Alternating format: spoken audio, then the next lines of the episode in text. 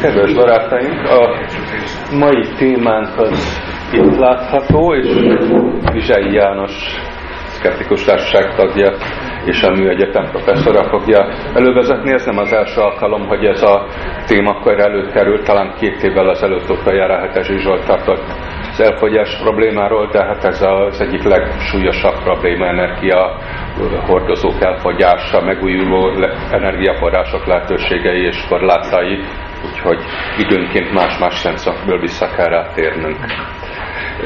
Parancsolja. Hölgyeim és uram, emberek, ugye, akik felelősek vagyunk ezért a kis földúj űrhajóért. Meg a lesz Balázs kollégámat, akinek a neve itt van, együtt és a kis csoportunkat tartunk a Műszaki Egyetemen napelemek és megújuló energiaforrások címmel előadás sorozatot, és ebből az előadásból nagyon sok slide abból van átemelve, úgyhogy ha valami nem működik, akkor ennek az az oka, de végigpróbáltam, úgyhogy remélem, hogy működik. Az első, ez a bizonyos kízó kérdés sorozat, amit a beharangozóban is föltettünk már, Hát persze nem mindenkit kínoz olyan nagyon, és én is arra gondolok, hogy ne engedjük magunkat olyan nagyon kínosztatni, azért csak nyugodtan vacsorázunk, megreggelizzünk jó nagyokat, és azért foglalkozunk ezekkel a kérdésekkel is, de nem éri meg, hogy az egész életünket elrontsuk azzal, hogy aggódunk. Hát az az első, hogy mi az, hogy energia amiről itt szó lesz, az az energia, kizárólag a fizikai értelemben vett energia. Nagyon szeretem ezt a szót, amit behoztak általános és középiskolában újabban változtató képesség, mert szépen magyarul van, és jól megmondja, hogy az energia az, amitől valami meg tud változni. Amíg nincs, akkor meg nem fog megváltozni az, hogy megújul, ez egy, megújul az energia, és hogy hát mi az, hogy megújul energia, ez a fából vagy műanyagból készül ez a környezetbarát vaskarika, és, és megújuló az valójában megújuló-e? Hát milyen hosszú a Földnek az élettartama, hogy attól függ, hogy mit mihez viszonyítunk, és igazándiból ezeknek a szavaknak egy picit olyan hajlékony a jelentése, és nem tudjuk igazán jól definiálni. Magunkat nyilván nem fogjuk túlélni, mert ez, ez is egy olyan fából vaskarika, de azért rövid távon az emberiség létét nem igazán fenyegeti a Földön semmi, mondjuk saját hülyeségétől eltekintve, de, de nagyobb katasztrófáknak nem látszik az előjele. A Föld jövőjét majd meg fogjuk látni rövidesen, hogy, hogy nagyon jó időszakban születtünk mi ide, mert nagyon régen jól működik ez az egész már, és még nagyon sokáig jól fog működni, de persze nem végtelen ideig, úgyhogy ez a hosszú távú, ez, Hát ez bizony megint egy ilyen hajlékony kérdés, hogy mihez képest hosszú távú, és mi az a hosszú távú megoldás, ez, erre is majd egy kicsit ki fogok térni. Itt vigyáznom kell, hogy milyen gombot nyomok meg, mert néha az endre ugrik, ugye, hogyha eltéveztem. E, vázlat ez nagyjából itt van összefoglalva. Az én szívem csücske természetesen a napelem és fotovoltaikus cella és a napenergia és környéke, és miközben e, készültem erre az előadásra, igazándiból legfontosabb tanulság, amit leszültem magamnak, hogy eh, hogyha ha nagyon intenzíven fognak kérdezni, akkor meg kell mondanom, hogy nem fog tudni válaszolni egy csomó dologra. Egyre több dologra nem tudok válaszolni, miközben készültem rá. Ez lett a hatás, hogy kicsit kétségbejtő is, de remélem nem lesz baj. Nyilván el fogunk tudni a dologról beszélgetni, és, és hát a dolgok után, utána nézni mindig lehet, és akkor most lássuk ezt a földűrhajót, nincs itt a Gábor még mindig nincs itt, ő nyújta le valónét ezt a jópofa kis képet, ez a földűrhajó, ami azt jelenti, hogy igazándiból a Föld tekinthető egy modellrendszernek. Hát elég nagy darab, kétség kívül, meg élünk rajta már több mint 6-7 milliárdan, úgyhogy elég nagy darab űrhajó. De tulajdonképpen azt a modellt jól szolgálja, ami igazándiból azt mondja, hogy a fenntarthatóság alapja, hogy a termelési folyamatok zárt ciklusúak legyenek. Ez egy űrhajóban rövid távon nagyon pontosan kell, hogy teljesüljön. Ugye még a leheletét is összegyűjtik az űrhajósoknak, lecsaphatják, és van belőle ivóvíz, és hát nem is beszélve egyéb mindenféle termékekről, amiket ilyen körfolyamatban hasznosítanak.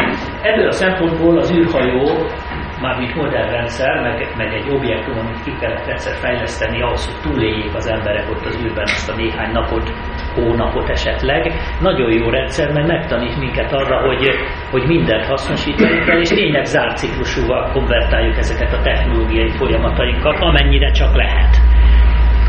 Hát persze nem mindig lehet. És akkor most a konkrétumabb dolgok, mi a mai energiafelhasználás úgy körülbelül. Ilyen csúnya barnára van színezve az olaj, a szén meg a gáz. Hát látszik, hogy jelenleg a föld energia felhasználásában bizony még ezek a fosszíliák a domináns energiahordozók, és hát van némi nukleáris energia, és van megújuló energiaforrások is, de nem nagyon sok. Ezeket a számokat úgy körülbelülre értékeljük, ezek úgy nyilván folyton változnak, nyilván a megújuló talán növekszik, reménykedem, hogy a megújuló talán növekszik, de még ez se biztos. A fosszilis energia hordozó problémát, hát ezt mindenki tudja, hogy egy globális fölmelegedés van, üvegházhatás van, környezeti változások, ami, ami abból adódik, hogy elégetjük a, az anyagokat, környezetszennyezés, ahol kémiai, és nagyon érdekes, hogy radioaktív környezetszennyezés is, mert hát ha bizonyos szenet elégetjük, amit lentről hoztuk, akkor bekoncentrálódik a anyag, és az egy radioaktív hamu, és hogy az atomerőmű kibocsátás pont a szénerőmű kibocsátásnál, hát lehet, hogy az atomerőmű jó. Bár úgy értem, kevesebb rádióaktív anyagot bocsát ki, mint a szénerőmű. Az, hogy kifogyóban vannak, ez egy kicsit kérdőjeles dolog, mert az ismert készleteket tekintve azt lehet mondani, hogy ahogy fejlődik a fogyasztás, meg a termelés, egyre újabb készleteket fedeznek fel, úgyhogy egyelőre ez a kifogyóban van, ez, ez még kérdőjeles dolog. Hát nyilván az, hogy a földünk a véges, tehát előbb-utóbb majd ki kell neki fogyni, de nem olyan nagyon hamar fognak kifogyni. Viszont ha végig gondoljuk, hogy a fosszilis energiák a napenergiának a tárolásából keletkeztek, több száz millió év alatt. A több száz millió azt jelenti, a több száz millió év, hogy a Föld korához képest nem elhanyagolható ideig tartott, amíg a nap sütött, és fölhalmozta ezt az energiát, és most mi ebből összemérhető mennyiségűt rászabadítunk a természetre néhány ember öltő így alatt, ugye ezzel mondjuk 1800-as évek elejétől, 1600-tól van ez, hogy a fosszilis energiákat elkezdték. Akkor kezdtek el tüzelni a szét, ez ugye többé kevésbé. Hát azóta folyik ez, hogy, hogy azt a napenergiát, ami több száz millió évig átalakult szénné, ugye, és azt, azt most írtál rá szabadítjuk a Földet, ez, ez nyilvánvaló katasztrófa veszélyt okoz, semmi további meggondolást nem kell ezügyben tenni. Aztán van a globális fölmelegedés, aminek a létét többen tagadják. Itt van egy csomó intézmény, amiknek nagy részét fogalm sincs, hogy mit jelent. Tényleg az, hogy nagyjából hasonló dolgot jósolnak 2000-hez képest, száz év múlva néhány fokkal magasabb lesz a hőmérséklet. Hát persze erre mondhatnám én azt, hogy, hogy igen, hát majd pár száz millió év múlva meg már 30 fokos lesz a föld átlag hőmérséklete, és, és majd látjuk, hogy még hosszabb idő múlva meg úgyis megolvad a földkéreg. De hát most a közelebbi dolgokat nézzük képekben, ez az Araltó, 89-ben, 2008-ban már egy jóval kisebb vízfelületet látunk, egy tűzhányó tetején, egy vulkán tetején látszik egy kis hósipka, nem tudom pontosan, hogy melyik hegy, de hát az is szemlátomást elolvadt. Ugye? Ez itt 2000 és 1993 között 7 év alatt fogyott le ennyire a, a jégtakaró egy hegy tetejéről, és a minap letöltöttem az Araltót a, hogy is hívják ezt a Google Map szerkezetet. Hát látszik, hogy 2008 óta nem nagyon zsugorodott, de hát nem is nagyon nőtt vissza a vízfelület. Úgyhogy egyelőre úgy tűnik, hogy az araltó stagnál. Hát a környezetszennyezésről vannak rémítő képeink, ezt el is hajtom, mert ugye nem jó sokáig néz ezeket az olajos köveket, meg a leszáradt fenyőerdőt azért ez ellen is lehet majd védekezni, de hát nyilván az lesz a legjobb, hogyha majd megújuló energiákat fogunk használni. Ugye megújuló energiaforrás az valami olyasmit jelentene a megújulás, hogy, hogy nincs véglegesen elhasználva, hogy, hogy nem, nem, nem, minél kisebb lábnyomot hagy a, a természetben, hogy nem kell szinte csinálni semmit, hanem csak úgy jön a semmiből, és mégiscsak van. De azért ott alul az a kicsit nagyobb betűkkel szeret dolog, hogy föl kell tenni azért azt a kérdést, hogy ami megújulónak tekintett energia, az vajon környezetbarát-e? Tehát az nem biztos, hogy automatikusan környezetbarát, és az sem biztos, hogy egy nem megújuló energia forrás hasznosítását lehet esetleg egy kicsit környezetbarátabb módon elintézni. Úgyhogy itt, itt én szerintem mindenképpen gondolkodni kell, és nem sablonokban, hanem az adott helyzetnek megfelelően gondolkodni. Hát a megújulók közé ugye ezeket a dolgokat lehet, ezeket az energiákat lehet sorolni. A geotermikusnál ugye van egy kis kérdőjel, mert ugye megújulónak látszik, de elég sok kosz följöhet a föld mélyéből. A vízenergiával is bajok vannak, ugye már nagyon át kell alakítani a természetet, hogy tisztességesen lehessen vízenergiát hasznosítani. A nukleáris energiában a fúziós szeretnénk, hogyha sikerülne, és hát vannak, vannak jó hírek, hogy úgy mondjam, hogy fúziós energiával lehet majd komoly energiamennyiséget termelni, és az tényleg az, az lenne, ami, ami nagyjából megoldaná az emberiség energiagondjait. A hasadóssal az a probléma, hogy nagyon sok olyan mellékterméket termel, ami nagyon hosszú távú, nagyon hosszú távra kellene elintézni, ugye több százezer évig problémás a maradékok eltárolása. De hát ha azt vesszük, akkor azért vannak olyan kőzetek és egyebek, amik több százezer évig nem fognak csinálni semmit, úgyhogy azért ez is megoldható. Na nézzük részletenként a napenergiát. Hát az egy, az egy fantasztikus dolog. Először is azt mondhatnánk, hogy majdnem minden a napenergiából származik, ezt egy kicsit részletesebben is megnézzük majd. Nem szennyez, nem merül ki, iszonyatos mennyiségű napenergia jön a Földre, egy kicsi baja van, hogy fluktuál, hát ugye hol süt, hol nem, mert hát a föld is, föld is forog, ráadásul még ferde is a tengelye, úgyhogy ebből kifolyólag ugye a légszakok is változnak, úgyhogy mindenféle ilyen apró bajai vannak, és hát jelenleg költségesnek tekinthető, tehát ez, ez, erre mindig azt szoktam mondani, hogy nem a napenergia drága, hanem az összes többi energiahordozó szemérmetlenül olcsó. Ezért lehet, hogy bántanak majd, meg nem igazán vagyok népszerű, de körülbelül ez a helyzet. A szélenergiát nagyon szeretjük az utóbbi időben, ugye azt mondják, hogy nem okoz szennyezést, bár az olajottan ki tud szivárogni azokból a lapátokból, akkor én voltam ilyen szélerővel közelében, ott az úgy surrog egy kicsit, tehát hangszennyezés is jön aztán lehet, hogy a madarak is neki repülnek, és hát itt is időbeli fluktuációk lehetnek, mert a szél az időnként eláll a fenelje meg, ugye, és akkor nem tudunk vitorlázni se többek között. A biomasszát, ennek nagyon sok előnye van, nem olyan nagyon sok terem belőle, de nagyon sok előnye van. A hatásfok az nem igazán jó. Kiszámolták, hogy a kukorica esetében ugye a napsugárzás a napenergiának 1,3%-át alakítják tévi energiává. Hát tárolni könnyű, tessék megnézni ezt a farakást, csak le kell takarni egy ilyen műanyag vacakkal, és tényleg egész, egész jól tárolható. A fluktuáció se jelentős, és ugye ha valamit könnyű tárolni, akkor az a fluktuációt ki tudja egyenlíteni, úgyhogy az, az akkor alapból nem, nem fluktuál, amit jól tárolható. Úgyhogy ez egy, ez egy egészen jó dolog lenne ez a biomassa. A geotermia azt jelenti, hogy a föld hőjének a hasznosítása, hát itt sincs, itt sincs fluktuáció, de probléma lehet, hogy lehetséges szennyeződések kijönnek a föld belsejéből, és hát nem, nem olcsó a dolog, és itt is lehetnek környezeti károk. Az, hogy a hidegvizet lepréseljük a közetbe, és melegvizet hozunk föl, ez időnként ilyen kőzetrepesztéses technológiákkal megy, ami némi földrengéseket és egyebeket is okozhat állítólag, másrészt saját magának az eszköznek az elromlását is okozhatja. Úgyhogy van egy pár ilyen erőmű, ami üzemel, üzemel, de nem azzal a kapacitással, mint amivel szerették volna. És hát a geotermiának van egy kis mellékszála, ugye a hőszivattyú, ami ami igazándiból egy, egy nagyon nagy probléma itt a szkeptikus társaságban, ugye, mert hogyha elmesélem én, hogy egy kilowatt energia befektetéssel hőszivattyú segítségével olyan 4 kilowattos teljesítményt lehet a szobában hőteljesítményként leadni, akkor rögtön nekem esnek, hogy és mi van az energia megmaradás törvényével, ugye? És hát akkor mész, mész én a ilyen tisztelt urat és a, a kollégák. Szabad mondani a neveket, ugye?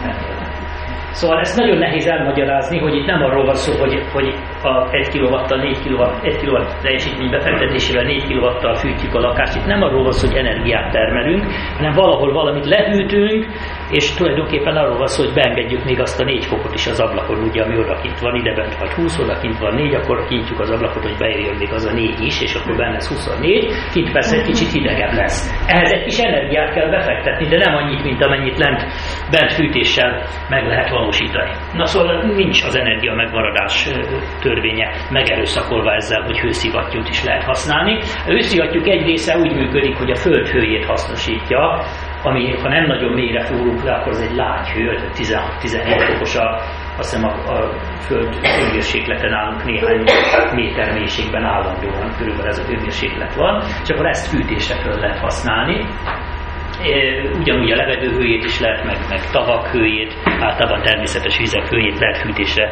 használni, hogy félig meddig ezt is hozzá lehet venni a geotermikus energiához. Fűtésre ez egy nagyon kellemes dolog ez a hőszivattyú, amennyiben elég energiánk van. Hát itt van elrettentésű egy óriási nagy gát, ugye, a vízenergia hasznosítása az ilyen gátak kellenek. Itt, ha nagyon sok energiát szeretnénk, nagy környezeti beavatkozás kell, és ennek is lehetnek veszélyei.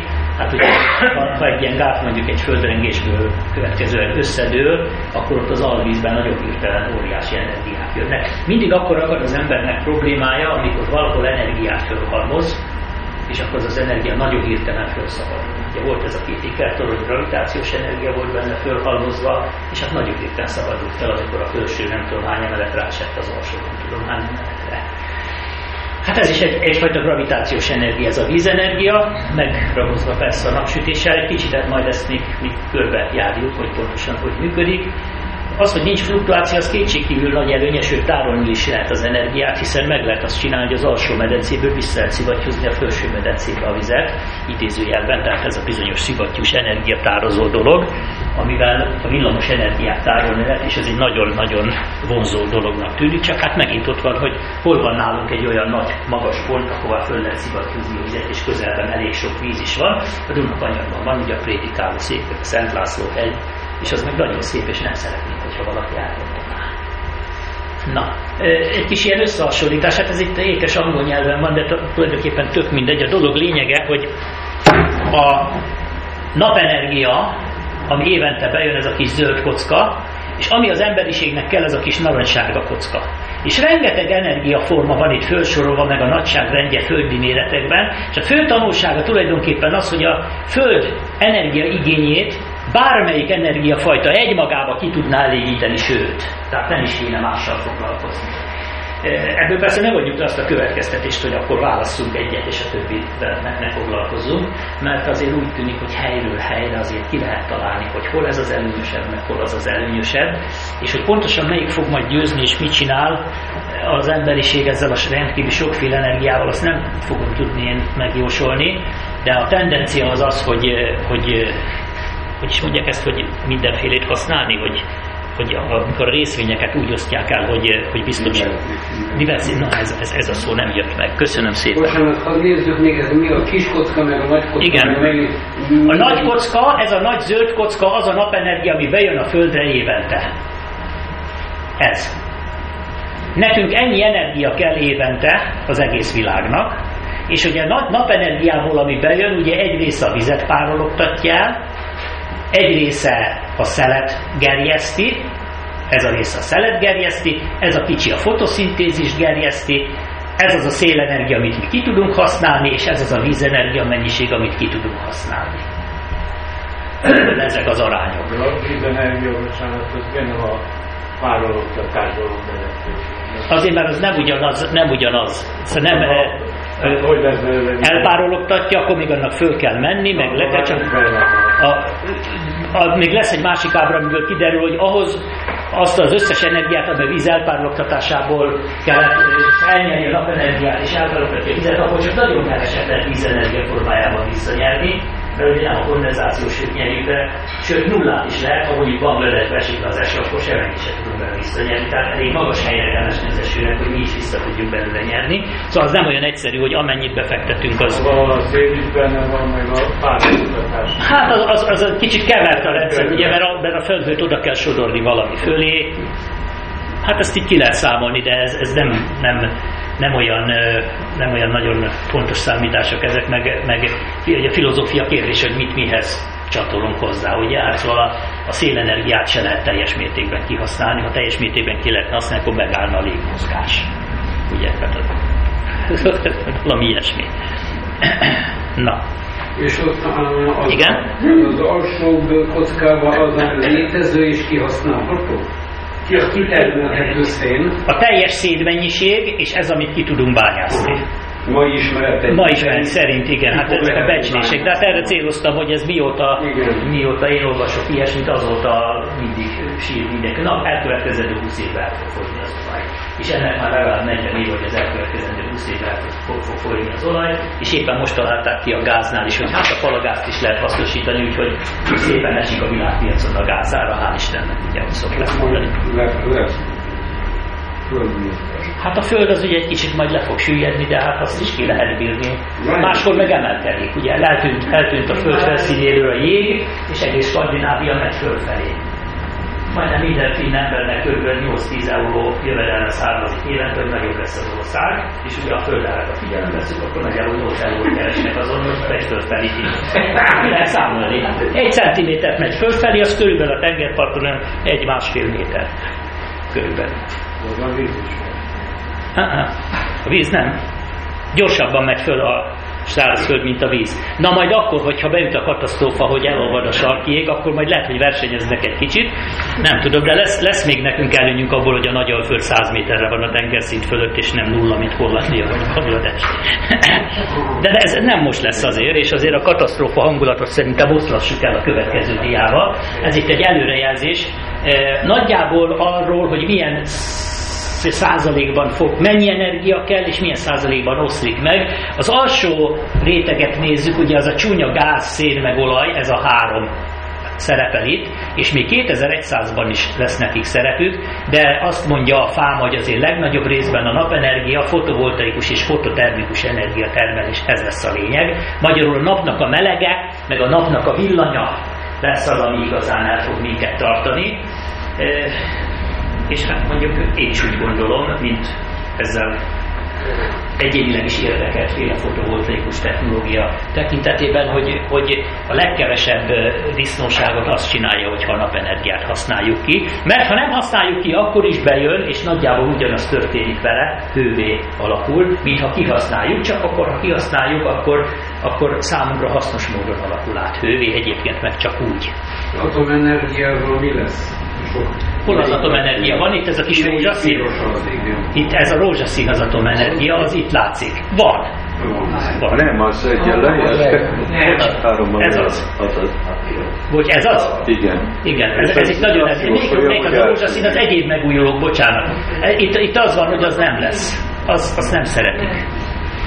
Hát ha, ha lesz a fúziós, akkor, akkor, akkor én úgy gondolom, és olcsón sikerül megoldani, akkor, akkor lehet, hogy ez módosul ez a ezt rajzolja, az erről nem tud. diagram. Nem, hát senki nem tud.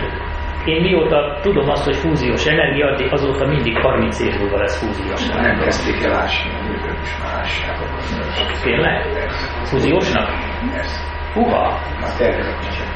Jó, akkor, akkor lehet, hogy a fúziós, a fúziós miatt az ott egy picit visszament, de az ár, a árról fogalmunk sincs. Tehát ha a fúziós drágább lesz, a fotovoltaikus meg olcsóbb lesz, akkor nem lesz érdemes fúziós csinálni. Bekülve annyi a szint most, és akkor Igen.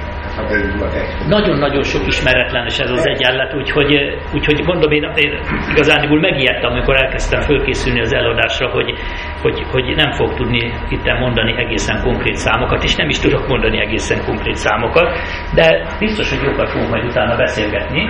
A célszerű kezelés tekintetében ö, mondjuk az, az tűnik politikusnak, igen? A napenergiának most nem az arány, mert az árbeszélt Hát most nem. Volt az, a legelőzőben volt a fotovoltaikusnak százalék alatt. Százalék. Eh, hogy politikailag nem célszerű ugye a, egymással versenyeztetni őket, hanem a többivel. Nagyon jó dolog, hogyha az egymást kiegészítő tulajdonságot kombináljuk, ez a szél meg a víz, ugye amikor nagyon jól fúj a szél, akkor azt az energiát szivattyúval betárolni és vízenergiával dolgozni akkor, amikor hirtelen kell valami nagyobb teljesítmény. A vízenergiának ugye az az előnye, hogy elég gyorsan le lehet húzni a lécét. Tehát ha hirtelen mindenki, hirtelen mindenki reggelizni akar és fölteszi a kávét, ugye az nagyjából 7 óra környékén van, akkor, akkor hirtelen rá lehet erősíteni. Atom, az atomerőműnek ugye, ami tulajdonképpen nagyon olcsó, és nekünk nagyon sok van belőle, az a baja, hogy hát nagyon-nagyon lassú a, a fölpörgési ideje, meg a lepörgési ideje, és ott Csárbogülben próbálkoztak egy kicsit meggyorsítani a fölpörgési időt, és hát láttuk mindent belőle, ugye, hogy nem sikerült az exponenciális fölfutást. Nem, nem, mert nem sikerült az exponenciális fölfutást megakadályozni. Úgyhogy nem lett igazán jó a, a végeredmény. Na most ez a csökkenteni kell az energiafelhasználást, és az a legjobb, ha kevesebbet kell termelni, ez nagyon jó elv általában, és tényleg meg is lehet csinálni, hogyha tisztességesen le vannak szigetelve a házak, nem úgy, mint Angliában, hogy keresztül lehet dobni rajta a kést az ablakok között a lésen, és semmi ablakprofil nincsen, szóval hogy ne fújjon be a szél. Ezt, ezt rendesen megcsináljuk, akkor nagyon-nagyon sok energia megtakarítható, és igazándiból az az igazi dolog, hogy hogy, hogy nagyon vigyázzunk rá. Ezért ez az utolsó mondat, ez igazándiból azt is jelenti, hogy lehet, hogy az energiát egy kicsit följebb kellene értékelni. Tehát meg kéne emelni az árát. És ne, az más, az más, hogy, más, hogy ki mennyit kell fizetni, az árát kell megemelni, aztán majd a többit elintézzük. Csak odaértünk a naphoz, ugye? Ugye, ugye. Na, szóval ideértünk a naphoz, ami, vagy aki, nem csoda, hogy néha nagyon szerették a, az emberek, szóval valahol valami, hogy a, a, az ősi civilizációktól kezdve, hogy nagyon-nagyon tisztelték, mert azért nem semmi, hogy az egész földet soron a nap tartja el, ez a 99,98 század százalék, hogy pontosan hogy számolható ki, ennek fogalmam sincs, de, de tulajdonképpen nem nagyon tudunk mondani olyan energiát, ami a nem, nem a napból jön, mert hiszen a geotermikus is tulajdonképpen a közös eredetünk van, ugye a nappal, ugye együtt születtünk valami porból, ott összeomlott valami gravitációsan, és eh, hát szóval végsősorban minden arra megy, még állítólag az árapálynak az egyharmadát is a naptömeghozása okozza. Nagyon messze van, 150 millió kilométer az elképzelhetetlen távolság, ugye egy, a fénynek is legalább 8 perc kell, még ideér. Hát az hihetetlen hosszú idő az alatt meg lehet főzni ezt a bizonyos reggeli kávét. A megújuló és fosszilis energiák is szinte minden napból származnak, Hát lehet vitatkozni rajta, hogy mennyire, hogy a, a vízkészletünk onnét származik, és akkor abból majd a, a fúziós energia esetleg vagy nem napból ered, de nagy rész az energiának abból származik. Elképesztően nagy tömege van, elképesztően nagy hőmérséklete van belül, jelenleg nagyjából ez az összetétele, és hát 4,5 milliárd éve keletkezett, nagyjából egy idős a Földünkkel, vagy talán egy kicsit idősebb. Hm, elég nehéz lenne eldönteni. Maga a halmazállapota egyébként gázhalmazállapotú, ha jól gondolom, plazma halmazállapot, tehát olyan gáz, amiben nagyjából töltéssemlegesség van.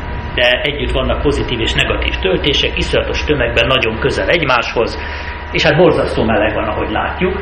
A termonukleáris reakció valami ilyen séma szerint megy, protonok protonokkal reagálnak tulajdonképpen, ehhez az atomfizikusok nyilván jobban értenek. Én egy-két nagyon érdekes tényt szeretnék megemlíteni, például azt, hogy a teljesítmény sűrűség az iszonyatosan kicsike.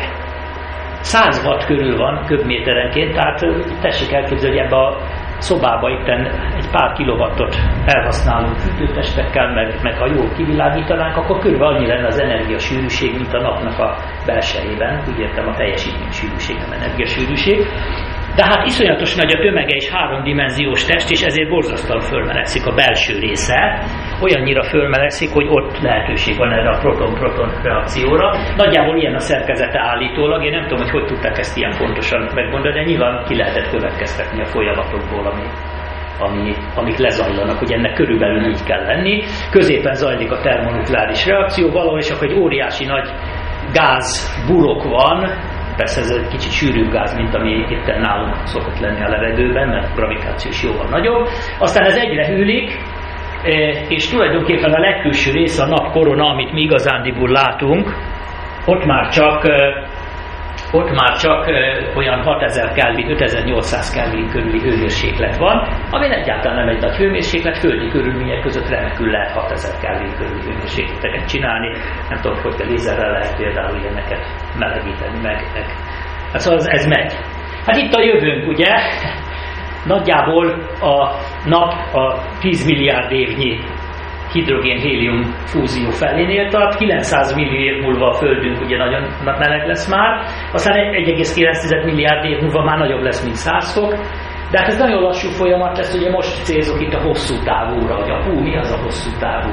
Hát ez a hosszú távú, hogy számunkra ezek elképzelhetetlen hosszú idők, amikor már nem lesz a Földön élet lehetőség, és addig még nagyon-nagyon sok időnk van, és hát nyilván az lesz, hogy egyre nehezebb lesz az embereknek élni, egyre jobban meg kell tervezni, hogy milyen körülmények között laknak, és én el tudom képzelni, hogy 1,9 milliárd év múlva néhány százezer ember egész jól fog a föld felszínén éldegélni, nagyon jól tudja, hogy odakint száz fok van, úgy főzi a kávét, hogy kidugja a falon Szélsz és és hol terem a kávé? Igen, ez is egy jó kérdés. De ezt meg fogják oldani. Biztos.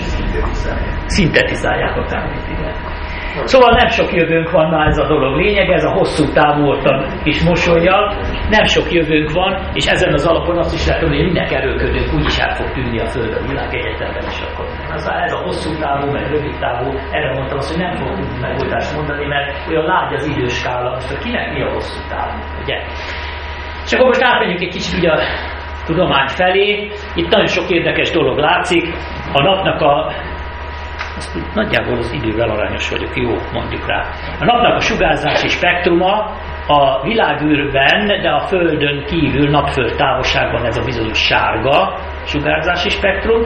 Az abszolút feketetes sugárzási spektrum ez a szürke görbe, nagyon érdekes, hogy pont szürkével rajzolták az abszolút fekete testet. Szóval látszik, hogy a napnak a sugárzása elég jó közelítéssel az abszolút feketetes sugárzásához hasonlít. Ez, ez egy kicsit az átlagembernek hülyén hangzik, hogy ránézünk, akkor egyáltalán nem látszik feketének, ugye, sőt, nagyon is világosnak látszik. De azért elmondom például, hogy itt mikailag a hó az nagyjából egységnyi emissziós tényező, tehát igazán az is egy nagyon jó hősugárzó dolog, az is olyas, mint egy abszolút fekete test, attól, mi fehérnek látjuk, fizikai értelemben még olyasmi. Az a jelentősége ennek a görbének, hogy ebből egyébként meg lehet határozni azt, hogy mennyi energia jön be, és ebből lehet meghatározni azt, hogy milyenféle anyagok alkalmasak fotovoltaikus cella, vagyis napelem alkalmazásra. Itt még van egy érdekes adat, hogy eh, ez az AM, ez, ez azt jelenti, hogy Airmass, hogy milyen vastag levegőrétegen kell keresztül menni a napsugárzásnak, ettől függ egy kicsit az, hogy mennyi teljesítmény érkezik be. A mi szélességi köreinkken nagyjából egy kilowatt teljesítmény érkezik be egy négyzetméterre. Ez az átlagembert megszokta lepni, azt mondja, nem hiszi át, ez, az, az borzasztóan sok. Igen, kérem szépen, borzasztóan sok. Egy ekkora, egy négyzetméteres területen körülbelül annyi energia jön be, mint egy villanylezsó akkor a teljesítmény jön be, mint egy villanylezsó. Hát egy pici baj van vele, hogy nem olyan egyszerű ezt hasznosítani, mert elég nagy felületet fűt, és hát melegít, melegít, szépen fölmeleszik délutánra az idő. Ugye gondoljuk meg, hogy milyen iszonyatos mennyiségű hő kell ahhoz, hogy az éjszaka mondjuk 4 fokosra hűlt épületek, meg mi egyebek külső felülete is már úgy fölvegye azt a 20 fokot. Úgyhogy megvan ez a teljesítmény, csak elég nehéz olyan hasznosítást olyan, olyan intenzíven hasznosítani, ami az emberiségnek kell, hogy az emberiség nagyon hozzászokott ezekhez a koncentrált energiákhoz, hogy rak egy kis tüzet, fosszilis energiahordozó, és akkor megsüti a kis pecsengét. Ez egy nagyon koncentrált energia, vagy, vagy atomerőművet épít, vagy, vagy ásványolajat, vagy fossziliákat hasznosít. Napenergia hasznosításban a két fő irány, az egyik az elektromos energiatermelés, ez a fényelektromos hatáson alapszik, azt jelenti, hogy félvezetőkben a beérkező fotonok, mozgásképes töltésfordozókat hoznak létre. Úgy kell elképzelni, hogy a vegyérték kötésekből kiszakítják az elektron, és ettől az elektron mozgásképes lesz, aztán majd még erről lesz szó egy kicsit. Ez energiát lehet így termelni, és 10-30% az a e, hatások, amit így el lehet érni. A napkollektorok azért mondom hogy napelemek, napkollektorok, hogy a terminológia egy kicsit tiszta legyen. Napkollektorok, amik eh, kimondottan a termikus hasznosításhoz kapcsolódnak, hőenergiát termelnek, és 50-60%-os hatásfokkal is tudják hasznosítani a napenergiát, és ha kombinált rendszert csinálunk, akkor tényleg egész jó hatásfokkal lehet a napenergiát hasznosítani. Ami azt jelenti, hogy például lehet csinálni olyan fotovoltaikus cellákat, olyan napelemeket, amit hátul egy csőkígyóval hűtünk, mert egyébként is hűteni kell őket, és akkor mindjárt meleg vizet is termel ez a szerkezet. Ilyen fajta panelnek a hatásfoka, az ugye az 50%-hoz még hozzáadjuk azt a 20-at, akkor az 70%-ra is fölmehet. Tehát jól lehet használni, hasznosítani, átalakítani a napenergiát, csak hát ez ugye elég sok pénzbe kerül, mert technológiák bonyolult a szerkezet. Viszont a napenergia se úgy áll rendelkezésünkre, hogy amikor fölkapcsoljuk, akkor van, hanem úgy, ahogy a nap akarja, ugye? Tehát így látszik, hogy nap, van egy ilyen napi periodicitása is, és van egy éves periodicitása is. A földrengely ugye ferde, és ráadásul forog is. Ezek olyan fizikai paraméterek, amikkel nem tudunk mit csinálni. Most még itt a, az alternatív üzemű, üzemanyagokról egy kis kitérő, ugye, hogy autózni kell, van, aki szerint nem, de azért az elég nagy kényelem. Most a fosszilis üzemanyagoknak ugye az a jellemző, hogy iszonyatos nagy energiasűrűség van, kémiai energiában borzasztó nagy energiasűrűség van a távol, nanotechnológia szokták mondani a vegyészek, mert ilyen nanométeres hosszúságú szélláncokban hidrogén van hozzá kötve, és és hát borzasztó nagy mennyiség energia jön ki, hogyha ezt eloxidáljuk. A napenergia nem tudja ezt, ugye az 1 kW per négyzetméter az egy túl híg valami, tehát koncentrálni kell ezt az energiát, erre a koncentrálásra vannak biológiai módszerek, és hát fizikai módszerek is vannak, tükrökkel, meg lencsékkel is lehet koncentrálni a, a napenergiát, és akkor lehet a javítás, lehet a hatásfokot, illetve a felhasználás, a felhasználhatóságot javítani. Ha a üzemanyagot tekintjük, akkor ugye a dízelolajnak a párja növényi olaj, ami kis átalakítással a dízelmotorban használható, és a benzinnek a párja pedig az alkohol, ami ugye kis átalakítással a benzin helyett az alkohol használható a benzinmotorban. Hát ezek lehetnek az alternatív üzemanyagok, amikre rá lehet fogni, hogy megújuló, és rá lehet fogni, hogy környezetbarát tab talán, mint a fosszilis üzemanyag, de ez sem mindig teljesül. Ugye ez az utópia, vagy nem utópia, hanem lehet használni például a hidrogént autóhajtására, ha a hidrogént használjuk robbanómotorban, akkor mindenki arra gondol, hogy hát ez nagyon környezetbarát el, mert ugye a kipufogó gáz a víz, hát gőzölög az autó. Tehát ez se igaz, mert ugye amikor hidrogén elég, akkor ott van 1000 fok fölötti hőmérséklet, és hát a levegő nitrogénjével együtt egy csomó nitrogénoxid is kijön belőle, úgyhogy nem olyan környezetbarát a hidrogén hajtású autó sem amit tetszik. Na, a napenergia termikus hasznosítása.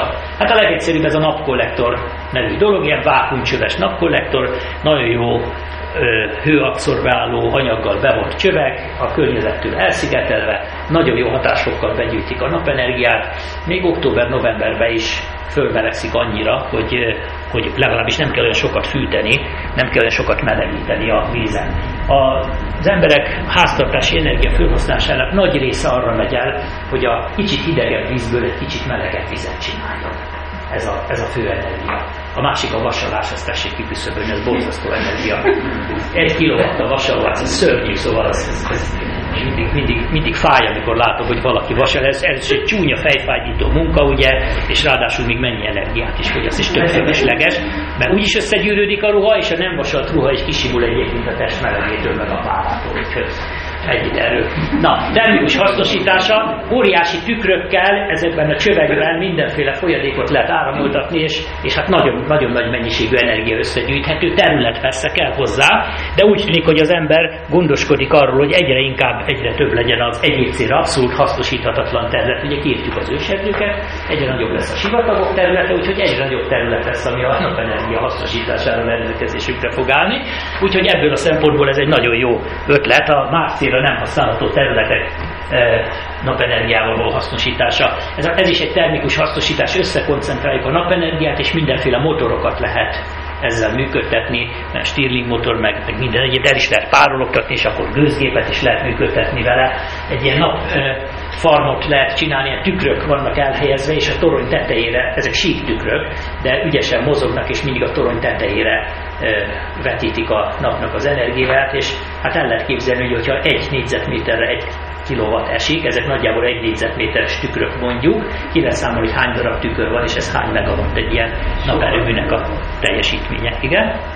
Sokkal nagyobb tükör, látsz egy autó, hát Igen? Hol egy autó? Nem látok. Igen, nagyobbak a tükrök valóban. Hát akkor egy tükör, egy tükör 4 négyzetméter, 5 négyzetméter, az 5 kilowatt, hát akkor, akkor 5 annyi nagyságrendben. Igen?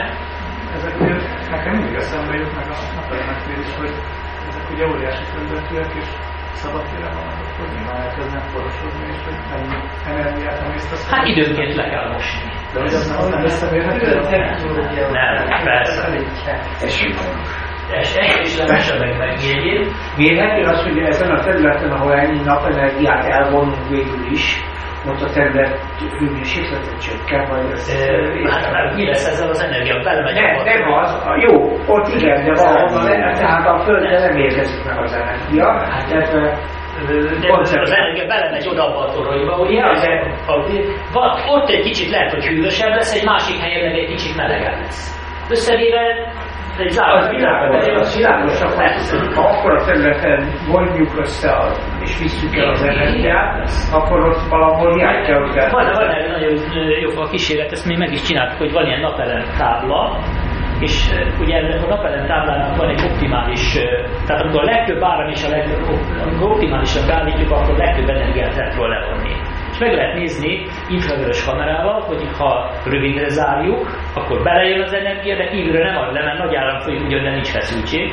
Vagy üres járásban működtetjük, akkor van feszültség, de semmi áram nem folyik, akkor is a nap, nap energiája benne hővé alakul. Mind a két esetben magasabb a hőmérséklete, mint optimálisan zárjuk le. Tehát ha legtöbb energiát veszük le a fotovoltaikus táblából, a napelemcellából, akkor legidegebb. Ez így van. A természet az olyan szépen működik, én még sose vettem észre, hogy valahol egyszer átlépte volna a saját törvényeit. Szóval, pedig nem tudom mióta figyelem én álgus szemekkel. Nagyon jó ötletnek tűnik ez a termikus hasznosítása a napenergiának. Tessék elképzelni egy bazinak töltsét, ugye? A palásja mondjuk feketére van festve, meg alatta is minden, és akkor az összeszedi a napenergiát, elkezd fújni a szél fölfelé a töltsének a kúpjába, és oda beteszünk egy ilyen forgógenerátort. Ennek még olyan haszna is lehet, hogyha ezt elég nagyban csináljuk meg, hogy elkezd melegedni, fölfelé fúj a forró levegő, és akkor hiába jön a felhő, meg mi egyéb, úgyis szétfújja. Ugye, tehát ott, ott fölötte keletkezik egy luk, tehát továbbra is fog sütni a nap. Ott soha nem fog esni az eső, és mindig lehet hasznosítani, ezt már elég nagy ilyet csinálunk. Gondolom a meteorológusoknak. Tessék? Sziklon, antisziklon. Hát erről van szó, hogy, hogy, hogyha úgy alakítjuk a dolgot, egy kicsit átalakítja ez az időjárás ott a környéken, ami nem, nem egy nagy dolog, hát azt mondják, mióta Tiszató ott van, ahol ott van, azóta egy kicsit más ott az időjárás a környéken. Ugye az egy nagy tömegű víz. Hát ez itt egy nagy hő gyűjtő szerkezet lehet, és akkor ez, ez például ilyen többé-kevésbé folytonos működést tesz lehetővé. Tulajdonképpen ez egy célturbina, csak a szelet is mi csináltuk a napból, és ezáltal sokkal reprodukálhatóbb, mintha arra várunk, hogy úgy össze-vissza, ahogy a Földnek tetszik, úgy fújjon, ugye? És akkor elérkeztünk a fúziós fotovoltaikus energiatermelő rendszerhez, ezt én találtam ki, hogy ez egy ilyen egy szó. Ugye ez azért érdekes, mert igazándiból egy 150 millió kilométerre lévő fúziós erőmű, és a Földön lévő kis félvezetővel elkészített fotovoltaikus cella vannak nagyon szorosan összecsatolva ellenére, hogy 150 millió kilométer távolság van közöttük. Ezt a csatolást a fotonoknak nevezett hát hullám vagy részecske, szóval a fotonoknak nevezett objektum valósítja meg az elektronok között, és tulajdonképpen az történik, hogy a napkoronában borzasztó meleg van, ezért az elektronok ilyen magasabb energiaszintre kerülnek, majd időnként visszaugranak egy alacsonyabb energiaszintre, ettől jön a fény, a fotonok, és a földi anyagokban, a földön elhelyezett anyagokban az elektronok meg észreveszik, hogy ott a napkoronában egy elektron alacsonyabb energiaszintre került, akkor én meg egy kicsit magasabb energiaszintre kerülök. Ez azt jelenti, hogy kiszabadul a vegyértékkötésből, ezt így is szokták mondani a, a félvezetősök. Na most mit csinálunk azokkal az elektronokkal, amik kiszabadulnak a vegyértékkötésből? Na ezt az energiát kéne valahogy hasznosítani. És hát ez nem olyan egyszerű azért, mert mint ahogy az előbbiekben ugye szó volt róla, miután elpárologtattuk a tengervizet, a vizet fölemeltük egy magasabb energiaszintre, ezek után elkezd zúgni az esés leesik, és amelyik Bangladesbe esik le, hát azzal nem sok mindent tudunk csinálni, mert összesen valami fél méterrel van magasabb útban, mint a tengerszint, tehát az, annak az energiát nem lehet kihasználni. Ha esetleg Ausztriában esik le, hogy ott a magas hegyek tetején, akkor még olyan 500-600 ezer métert még eshet, és azt meg ki lehet használni. Szóval ez az analógia, amit látjuk ugye, hogy az összes energia nem alakítható át, nem tudjuk mindet kiaknázni azt, amit befektetődik. Ez működik a félvezetők esetében is. Nem elég, ha csak egy sima félvezető darabot leteszünk és hagyjuk, hogy süssön rá a nap, az még nem fog ebből energiát termelni. Persze sokkal több lesz benne a szabad töltéshordozó, csak nem tudjuk hasznosítani ezeknek az energiáját. Hogy hasznosítani tudjuk, ez egy beépített potenciált kell csinálni a félvezetőbe, ez azt jelenti, hogy PN átmenetet kell benne létrehozni, tehát különböző adalékolással az egyiket N-típusúvá, másikat P-típusúvá kell tenni. Magyarul úgy is fogalmazhatnék, hogy, hogy az elektron kilépési munkák különbözőek legyenek, tehát egy beépített teret kell ebben a félvezetőben létrehozni. Ilyen beépített teret nagyon egyszerű ezzel a bizonyos PN átmenettel létrehozni, és ebben a pillanatban az történik, hogy a most már egy ilyen PN átmenettel ellátott félvezető darabkában keletkezett szabad töltéshordozók irányának, áramlás irányának egy határozott tendenciát tudunk adni ezzel a beépített térrel, és egy határozott áramlási irányt tudunk adni ezeknek a töltéshordozóknak, és így ki lehet használni azt az energiát, ami a napból jön. És hát fölmerülhet a kérdés, hogy hogy hogy kell azt kiválasztani, hogy milyen félvezető, egyáltalán milyen anyagokat lehet jól használni fotovoltaikus cella alkalmazásokra. Itt rengeteg minden ezen a dián, igazándiból a fő lényeg az, hogy ez itt a sugárzási spektrum a napnak, és hogyha ezt a görbét integráljuk, akkor megvan, hogy meg is integráltattam én ezt, ez a piros piros-piros vonal, ez az integrálja, akkor megvan, hogy összesen mennyi foton és mennyi energiájú foton érkezik be. Tulajdonképpen a következő... A, nem, fordítva. Ez egy sűrűség, ez egy energia, bocsánat, ez egy energia sűrűség függvény, amit ha integrálok, akkor kapok egy energia eloszlás függvényt, amit a következő ábrán, ami már nem ennyire zavaros mutatok meg, ez azt jelenti, hogy hány darab olyan foton van, aminek az energiája nagyobb, mint nulla. Hát ez az összes, ugye? Ez nagyjából 4 10 a 17 darab négyzetcentiméterenként és másodpercenként. Hát veszünk egy ilyen kis körönnyi területet, erre 4 10 a 17 darab foton esik be másodpercenként. Ezek között van nagyon picik energiájú, amit észre sem veszünk, akkor egy picit nagyobb energiájú, amitől melegszik a körmünk, aztán még nagyobb energiájú, amitől fénylik, aztán van olyan nagy energia, amit ma azért nem látunk, mert az meg már ultraibolya, attól vagyunk olyan nem tudom milyen színű, azt még a méhek látják, és így tovább. És ahogy megyünk fölfelé egyre nagyobb energiák tartományába, nyilván egyre kevesebb olyan foton van, aminek az energiája mondjuk két elektronvoltnál nagyobb. Ide fölülre fölrajzoltam a spektrumot is körülbelül, tehát az olyan 1 elektronvoltos, 1,5 elektronvoltos fotonok ezek a szép pirosak, ez a gallium arzenid LED, akinek még emlékszik erre az órára, amit meg kellett nyomni a gombot és pirosan világított, ugye, vagy ja nekem is van ilyen, ezt meg tudom mutatni. Ez a 680 nanométer, ez a, körülbelül ez az energiatartomány, aztán a zöld, meg a kék és mi egyéb, és a végén az ultraibolya. Na most ugye az a dolog lényege, hogy ha olyan anyagot választunk, amiben az elektronenergia szintek között nagy a különbség, az ugye nagyon jó ötletnek tűnik, mert akkor nagy energiai fotonokat ki tudjuk használni. Tehát ezzel van egy baj, hogy ezekből a fotonokból nagyon kevés van. Hát akkor használjunk olyan félvezetőt, ugye, amiben nagyon kicsi az az energia különbség, ami a az két energiaszintet elválasztja, akkor rengeteg ilyen elektron keletkezik az ilyen félvezetőbe. Tehát ezzel meg az a baj, hogy nagyon sok ilyen elektron keletkezik, de nagyon kicsi az az energia különbség, amit a külső körben hasznosítani tudunk, és ráadásul az ultraibolya fotonok meg kiszabadítják ezt a kis elektront ugye a vegyérték kötéséből, de van egy csomó fölösleges energiájuk, ami már, amivel már nem szabadítanak ki további elektronokat, tehát azt meg azért nem lehet hasznosítani ezt az energiát. Magyarul kell egy kompromisszumot kötni, és ez a kompromisszum egyébként nincs olyan nagyon messze a görbe közepétől. Hoppá! Túl, túl sokat lépkedek itten, hirtelen. És itt lehet látni azt, hogy milyen energiaszint különbségek kellenek az, hogy optimális legyen a, a napelemnek a hatásfoka, és az előbbi görbéből némi fizikai megfontolások után pontosan kijön a maximális hatásfok is, amit el lehet érni. Ha egy darab PN átmenetből álló fotovoltaikus cellát használunk, akkor nagyjából a szilícium és gallium arzenid ezek az anyagok, amikkel a 28%-os hatásfokot el lehet érni mindenféle energiakoncentrálás nélkül, és ennél többet nem. Azért nem lehet többet, mert a fotonok egy része, egy részének nincs, nincs elég energiája ahhoz, hogy kiszabadítsa az elektronokat a vegyértékkötésből, tehát ezen energiát nem tudjuk hasznosítani. Amelyik fotonnak meg sokkal nagyobb az energiája, mint ami ahhoz kell, hogy kiszabadítsa az elektront a vegyértékkötéséből, az energiának ez a fölös része megint csak nem hasznosítható. Tehát több veszteség van. Erre van egy vízikerekes analogiám, ami azért passzol ide nagyon jól, mert egyébként az árapály vagy a hullámzás energiának felhasználás is egyfajta környezetbarát energia. Képzeljük el, hogy van egy óriási nagy tengerparti telkünk, már gondolat is jó hangzik, ugye, és szeretnék felhasználni az árapály energiáját, ezt úgy csináljuk, hogy a tengerpartra építünk egy gátat. És akkor jön a, hogy is hívják ezt, dagály, Na most az a része a dagálynak, ami alacsonyabban van, mint a gát, az ugye nem hasznosítható, mert nem ömlik át a gáton. Ez érthető, ugye? Addig, amíg nem éri el a gátmagasságot, addig nincsen befolyás a medencébe. Másrészt viszont, amelyik meg magasabb, mint ami a gát, az beömlik itt a medencébe, de ez a fölösleges energia, ez a zubogásra fordítódik, egy kicsit melegebb lesz a víz, vagy mi egyéb, de a gát magasságánál följebb nem lehet tölteni a, a medencét, úgyhogy csak annyit tudunk belőle kihasználni, mint ami éppen a gát magassága.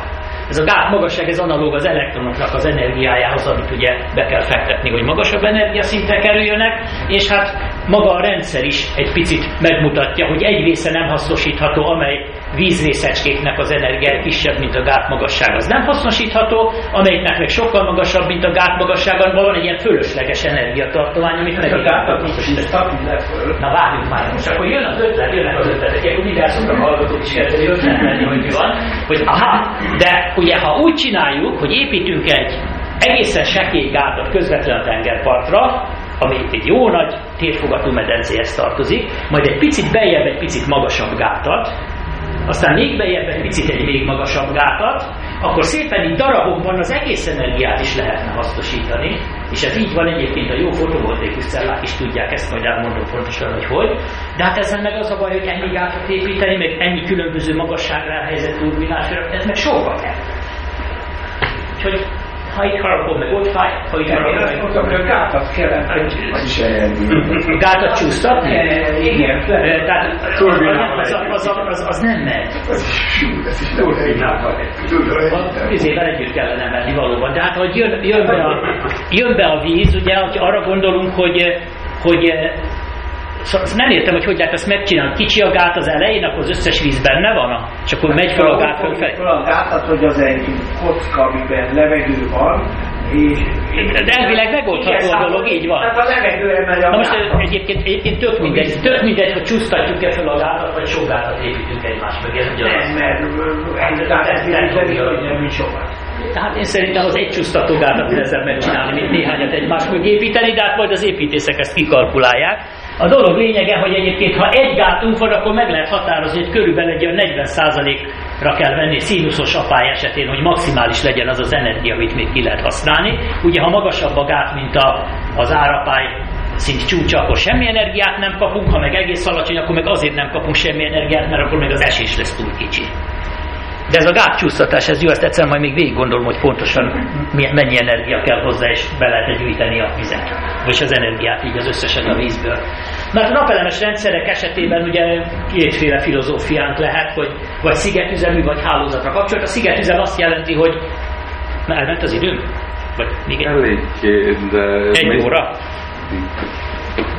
Vége felé vagyunk most már, vagy pedig ha hálózatra kapcsoljuk, akkor ugye kommunikál a hálózat, és lehet energiacserét is létrehozni.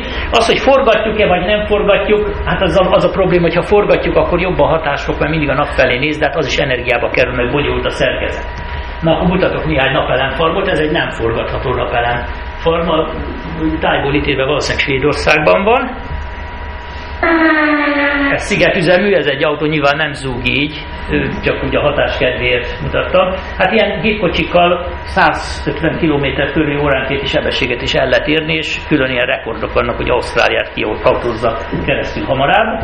Mutatok két szigetüzemmódú napelemcellát, az egyik a Vác mellett a Naszály hegység mellett. Ezeket azért szoktam ezeket zárvákat mutatni, hogy hogy nem szabad felszerelni napelemeket. Ugye ahol a Naszály hegységből harapják ki a hegyet a kőbányában, ott időnként ilyen kőzápor esik be.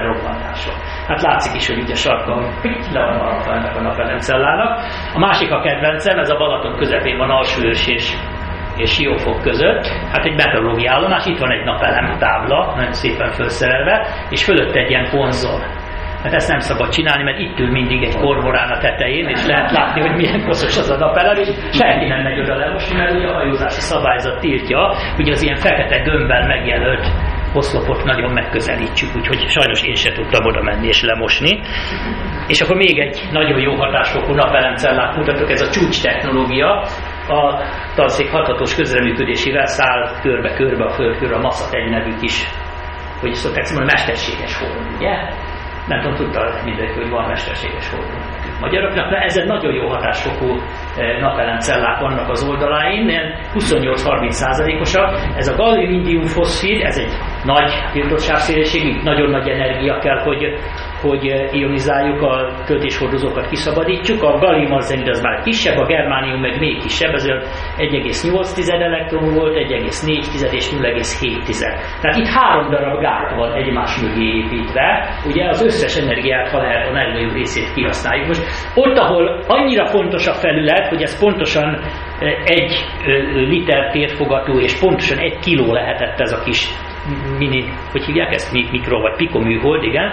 Ott nagyon fontos, hogy a felületről lehető legtöbb energia lejöjjön. Itt ilyen hatásfokú napelemeket éri meg alkalmazni. Olyan helyeken, olyan helyeken, ahol, ahol a felület nem annyira számít, ott inkább az ára lényeges. Ez egy borzasztó drága, nem is tudom mennyibe került, szóval eszméletlenül pénzbe került, ez a pár nagyon jó hatásfokú napelem. De a felület az, az nem igazán drága dolog, már céloztam az előbb a, a, a sivatagokra, hogy milyen sok lesz belőlük.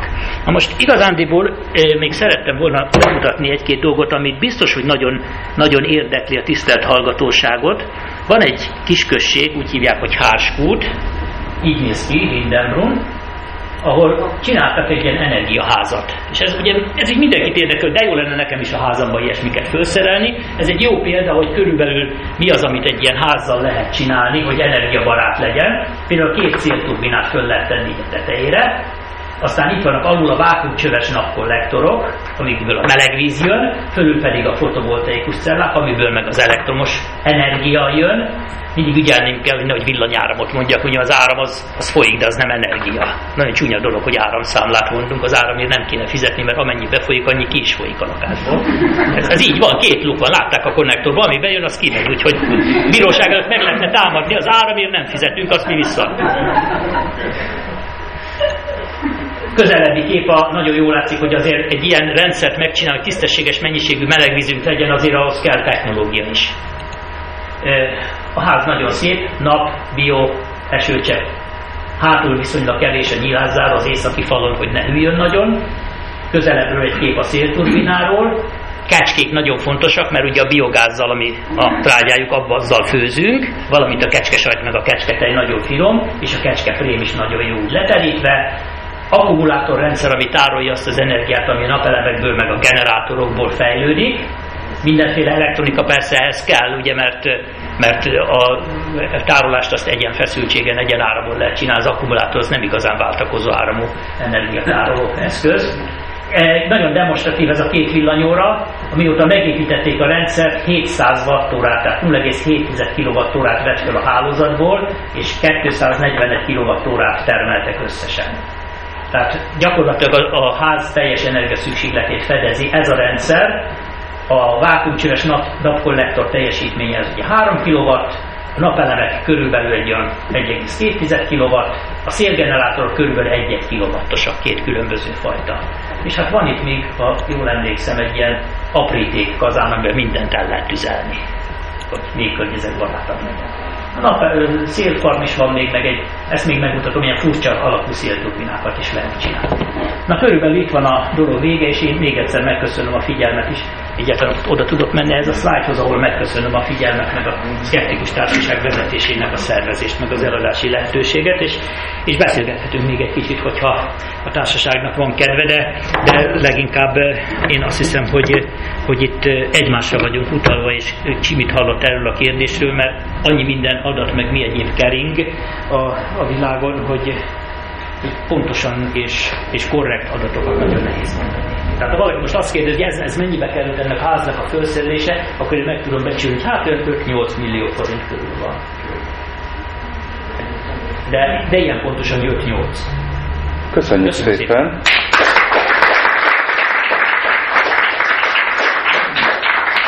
És akkor jöhetnek a kérdések, hozzászólások. Nyilván még több is van, mondja. Ja, napelemnek az előállításához szükséges energia, az, az és az élettartama alatt megtermelt energia. Ezzel az a baj, hogy, az, hogy mi, mi az, hogy élettartama, ugye?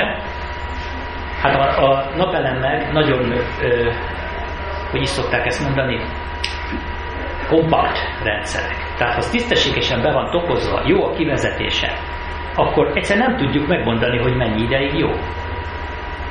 100 évig, 200 évig. Ha 30 évre tervezzük, akkor nagyon jó az energia mérleg, az előadáshoz szükséges energia, meg amit, meg amit ő megtermel, az, az, az már nincs úgy, mint régen, hogy, hogy a, nagyjából az élettartamnak szükséges mennyiségű energia kellett hozzá. Olyan konstrukciók vannak most már, hogy nagyon energiatakarékosan csinálhatók, és, és hosszú ideig is tartanak. De az a számszerű ezt mondom, nem fog tudni egész pontos számokat mondani. Akkor nagyságrendben. Nagyságrendben 10 százalék. 5-10, sokkal többet megtenni 10 százalék. Sokkal többet. A nagyon korszerűtlen napelemeknél volt ez, hogy, hogy, hogy három év alatt visszahozták körülbelül a, a belé fektetett energiát, és akkor utána már pozitívba fordult a dolog. Gábor Laci. Ez a kérdés, ez a megtermelje vagy nem, ez a szélturbináknak szokott nagyon fölmerülni, azzal a borzasztó beton alappal együtt. Egészen odáig, hogy ki kell bányaszni valahol a, földre azt a nem tudom milyen fény, nem tudom milyen borítást, hogy ne soroljon nagyon hogy... Nem tudom, üvegszálas műanyagból vannak ezek, nem? Valami, na minden nem tudom, de... Minden, az ott üveget is Ott szoktam hallani, ezt még senki nem számolta, hogy mennyi energiával. De biztos, hogy kiszámolta valaki, csak innen tudom most Így van, ez a, nem tudjuk. Kiszámolta. Nem lenne kifizetődő csinálni akkor. Azért kifizetődő, ez is egy ügy, mert az Unió a mi adónkból támogatja. Azoknak kifizetődő, akiknek a mi adónkból Hát tessék nekünk is felszerelni. A svédek adójában. Ez lehetséges, ez egy, ez van egy nagyon súlyos kérdés, ami közben pihentető egy poén. Egyszer kiszámoltam nem régen, hogy attól, hogy vízerőművet építettek valahova, attól a víz, a, a, az alvízen a víz hőmérséklete egy picit egy picit alacsonyabb, mert hát kivetette a, a esés energia. Na és mennyivel alacsonyabb már nem tudom a számra, de 10 méterenként kb. 3 tized fokkal, valami ilyesmi. Akkor egy tized. Nem tudom, ki lehet olyan számolni, de valami reálisan és kiszámolható érte. Persze, ez hogy számolható. Pontosan annyi, mint amennyivel a vízjerőművel megtermelt energiával egy bazi nagy ellenállással alul megfűtenénk a vizet. Pontosan ki lehet számolni, az, azzal állna helyre a a hogy mennyivel emelkedik a hő, mennyivel lesz melegebb a víz, ha leétjük, és ott sokban lenne. Az igazi egy kérdést szeretnék felvetni, hogy mindig az energia általában hajlamos a diskurzusuk is, a társadalom az energia termelésével foglalkozni, foglalkoznak. Itt is nyilvánvaló volt, hogy az energia tárolása az igazi, az igazi globális ügy. Tárolás és fogyasztása. Ja, jó, a fogyasztás, igen. igen. És, és arra volnék kíváncsi, ezzel én foglalkoztam egy időben, amíg lehetett, hogy az energia tárolására ugye nem tudom, hirtelenjében nem tudok más. Na, a, leg, a leghatékonyabb és legperspektívikusabbnak a különféle kémiai energiát akkumulátorok tűntek. Ijesztőnek tűnik, mert, mert büdös, meg szennyező, meg elhasználódik, meg, meg az egész manapság a ki sem merem mondani a nevét, ki sem tudom, lítium, itrium, foszfát alapú akkumulátor, ahol lítium, itrium, a lítium. Ott van a telefonban. Az még nem itrium. Lehet. Az még csak lítium jó. Tehát vannak, arra lennék kíváncsi, hogy erről tud-e valaki valamit, hogy vajon ebből trendeket csinálta valaki. Amit én néhány éve olvastam, ott még ez volt a e, e, ezt tekintették. Nem hiszem, hogy egy ország gazdaság, egy ország energiafelhasználásának megfelelő tartományban akkumulátorban hogy ezt lehet csinálni. Nem. Hihetetlennek tudja. Hihetetlenül drága lenne, és a felhasználódás miatt nem, nem érné meg. Az, ez, a, ez a vízkározós dolog, hogy egy magasabb helyet felszivattyúzni, az, az, az, az a hegy, hogyha De voltak érdekes megoldások, mint például a lentkerekes, meg egyéb ilyenek, ezek mind nagyon, nagyon igen, ezek mind inkább hobbik.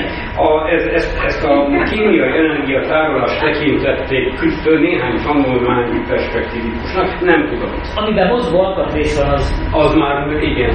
Hadd, hadd reagáljak egy szóval valamire, amit itt közben elhangzott. Két dolgot különböztessünk meg. Egy ilyen szerkentyűnek az energia mérlegét, tehát az előállításához szükséges energia és az élete folytán megtermelt energia arányát, és a gazdasági mérlegét. Ez, ez két, két meglehetősen külön, külön, különböző dolog.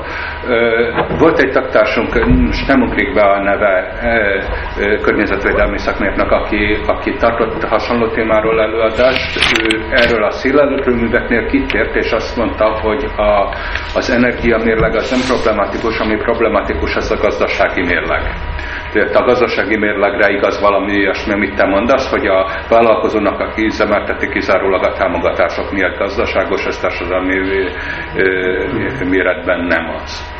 No, akkor két hozzászólásod, egy, kettő, jó? Eddig két jelentkező, Laci parancsolj. Én azt tudom, hogy jövök be, de én azt gondolom, hogy célszerű azt az egyetét a két részre vontani a dolgot, vagy két, két szemmel nézni. Egyrészt az egyik oldal az, amikor nekem nagy tömegbe nagy energiacsét leölteni, mert az egész, egész országnak vagy gazdasági rendszerre lesz szükség. Például. Hát itt nyilvánvaló az én olvasatomban a nukleáris energiája a jövő, mert azt lehet nagy tömegbe koncentrált előállítani. És főleg a funkció. És főleg a persze, hát csak most csak arról beszélünk, mert ugye kb. 50 év múlva tervezik, hogy beindul a, a Aminek már ássák a gödrét? Igen, nem, nem. Aminek ássák a gödrét, az a kísérleti reaktor, az 1920 25 körül lesz kész, vagy 2020-ra lesz kész, akkor elindítják a, elindítják a kísérleti működést, és akkor az abból elmondtam, hogy rá 10 éve építik meg, a, meg a, azt az erőművet, amelyik már amelyik már energiatermelés és rendszerbe tud állni, ezt 2050-re tervezik. Ebben, ebbe a fúziós bazad igaztaló, hogy megvan az alapel, a kísérletek már mentek, pozitív az energiamérleg, csak ugye technológia nehézségek van. most a, a másik dolog, ez visszatérve erre, amit, amit te is mondtál, hogy hogy én, amikor én voltam 16 éves, akkor olvastam, akkor volt, a, volt egy Univerzum című újság, és abban megkérdezték a világnak tudósait, hogy 2000-re fognak jósolni, akkor nekem az olyan volt a 2000 hogy a soha nem el. És akkor azt, azt tervezt, azt jósolták, hogy 2000-re kész lesz a fúziós erőmű, és működni is fog. Az kb. 30-40 év távlatából mondták. Csak kiderült, kiderült, hogy azt azért és most megint azért mondták pár év hogy 30 év, mert most vagyunk ott körülbelül, mint amit hittünk, hogy vagyunk 30 év, vagy 40 évvel ezelőtt. Mert nem a, nukleár, nem a nukleáris effektussal van a gond, a kézbetartásáról, ez rendben van, hanem a plazma, amiben az egész tárgyuk, ez okozott gondot, mert azt hittük, hogy értjük a plazmát, de mint tudjuk, az egy nem lineáris bonyolult rendszer, és valamelyik lépnek el, nem is sejtett az ember. Nem lesz rendszereknek a vizsgálatom és utolsó 30 évben ennek kapcsán ült föl, tehát most, kezd, most oldották azokat a problémákat, amiket azt hitték régen, hogy már tudnak, de persze nem tudták, mert Aha. most derülik. Jó, tehát ez, ez, hogy ez, ez már Tehát ez, ez az utolsó 40 év lesz, amit ígérnek, tehát több 40 év már nem lesz. Pontosan. Most ez azért egy hatalmas beruházás, ezt mindenki tudja, a világ nagy vesznek benne részt, adták össze a pénzt, ez egy nagyon, legalább olyan szigorú tervezést és ellátást követelt, mint a CERN-nek a megépítése, de nem babra megy a játék, itt órán milliárdok vannak földön beruházva, és ezek a tervek, amelyek elkészültek 2050-ig, ezek mondom, mindenki az itt megnézhetek, kadaras nézi, akkor látja, hogy hol tart jelenleg az alapozás, milyen gödör, most már megvannak, megcsinálták már a, a, a földrengés gátló tömök le vannak téve, gyönyörűen lehet látni, amire majd ráépül az egész. Tehát ennyit a fúziós Tehát én azt gondolom, hogy, hogy, hogy, hogy ez azért fontos, mert a gondolatot fordítva is mondhatjuk. Tehát a, akkor lenne idézőletén akkor győzni meg az embert az, hogy csak az egyik, vagy csak a másik mellette a voksot, lehet egy olyan gyárat készíteni, amelyik mondjuk napenergiát, annyi energiát termel, ami elég ahhoz, hogy kibányásszák azt az anyagot, amiből aztán csinálják a kis Az átciklus, ami az elején volt, ugye, hogy lehet így Hát ez messze nincsen itt. Egyelőre magyarul, magyarul, annyi azt gondolom, hogy amit, igen, tehát azt, amit most az első lépésként beruházni kell energiát, ami a, a készülő az, az, az nukleáris energia. A másik pedig, amit a András mondott, ezt saját tapasztalatomból tudom mondani. A feleségem ő egy banki ember volt, és azt mondta, hogy itt a pénzük úgyis tönkre fog menni, teljesen fölösleges tárolni, ő elkölti a pénzét arra, hogy hogy, hogy, energia takarékos, ja. vagy energia felesleget beépít. És akkor meg is csinált 13 ilyen nap kollektor van a tetőn, nagyon jól működik, tényleg jegyzi, hogy mennyit fizet vissza rá, stb. Csak az a gond, hogy ezt kiszámoltuk, ez kb. 30 év múlva fog megtérülni. Ez amit 30 év múlva. Tehát hát, magyarul akkor van értelme ezt csinálni, hogyha én tudjuk, biztos az unokánk is ott fog lakni, meg annak annak az unokája. Vagy szegény, hogy a szegény ember nem tud spórolni, csak azt tudja, hogy van egy kurja, és tudja, hogy ötödik nemzedék is ott fog élni, mert van ezért ez bennem is. Teljesen hasonló dologgal jártunk a, a hőszivattyúval, az is az összes támogatással együtt, ha megépítettük volna, az is kb. 20 év múlva jön volna az ára. Tehát magyarul e, e, elképzelhető, hogy nagy ezen a Ez is mondtam, hogy túl olcsó az olaj. Meg a gáz. Föl emelni az olaj, meg a gáz és akkor majd főzik. Tehát az egyéni, az egyéni, az egyéni ember, a, az egyéni, a kis családok, a kis, a kis gazdasági közösség, az azért nem tudja erre ráállni, mert túl nagy beruházás és hosszú a megtérés, ott ő, ott az ő rá van szabva, nagyban pedig hát tudjuk a problémát elmondani. Tehát ez egy nehéz társadalmi probléma. És, és gazdasági Tessék parancsolni. Az egyik terveket nem ismerek az akkumulátorot, de van egy nevű társaság Greentech nevű honlap. Igen. Amerikában, ahol azt olvasom, hogy hogy nagyon erősen dolgoznak azon, hogy akkumulátoros tárolókat már építenek is, és a Tesla autógyár az éppen most tervez egy hatalmas akkumulátorgyár építését, amivel Ami az autónyi méretű akkumulátor? Nem autóval, hanem, nem. hanem tárolásra. Tehát nem, a, nem kifejezetten az autóval használt, hanem általában akkumulátor, amivel le tudja nyomni akkumulátorok árát, és akkor ilyen álló akkumulátor házakat lehet építeni, amiben tárolják az energiát. De már most a, az, az amerik, vannak amerikai energiaszolgáltatók, villanyszolgáltatók, akik építenek ilyen akkumulátoros energiatárolókat a lehet, a világgyártók egyenlítésére. A másik, másik az, hogy, hogy a olcsó a foszilis energia, olcsó, de hogyha akár csak az beépülne a foszilis energia árába, amit a, a globális felmelegedés, tehát a, a nagy ingadozások okoztak, természeti katasztrófák okoznak, amiben azok kerülnek, azok a milliárd dollárok, hogyha nem úgy fizetnék meg, hogy szét lenne kenve, hanem be lenne építve a foszilis energiárába, vagy hogyha az RTS, az az európai széndiokszid kereskedelmi rendszer, ez egy kicsit erőteljesebben működne, akkor biztos, hogy ezek a megtérülések már rögtön sokkal. Hát itt volt az, hogy gazdasági és társadalmi kérdés, hogy hát hogy osszuk el azt a pénzt, amit el kell fizetni, ugye? Hát lehet úgy, úgy elosztani, hogy hogy nem számoljuk ezeket bele, és, és máshol fizetjük meg az elédárát, ez így van. Erre mondani azt, hogy túl olcsó a fosszilis energia. Most kezdetben nem baj, később kell változtatni. Először, ha van olyan kérdés, aki még nem, nem hát kérdés. Nekem egy kérdésem lenne, két megjegyzésem az egyik, hogy ez a említett föld melegedése, ez én nem tartom annyira a fosszilis része nyilván a foszilis eltüzelésnek, a foszilis energia eltüzelésének, mert ha belegondolunk a napba, egy-két fúzió megugrik, abban a pillanatban itt a Földön megjelenik, akkor miért volt az, hogy volt jégkorszak, mikor volt jégkorszak, amikor nem volt, mikor, miért volt meleg, ez az egyik. A másik, hogy tényleg én is olvastam, nem azon a honlapon ezt, a, ezt az akkumulátor ö, házakat. Itt az van, azt a kritérium, a kifogást hallottam, illetve a jelent meg milyen szövegben, hogy oké, okay, ez nagyon klassz, de nagyon, um, a teljesítmény, illetve a veszteség jelentős, nem emlékszem a százalékra, hogy az akkumulátoroknak.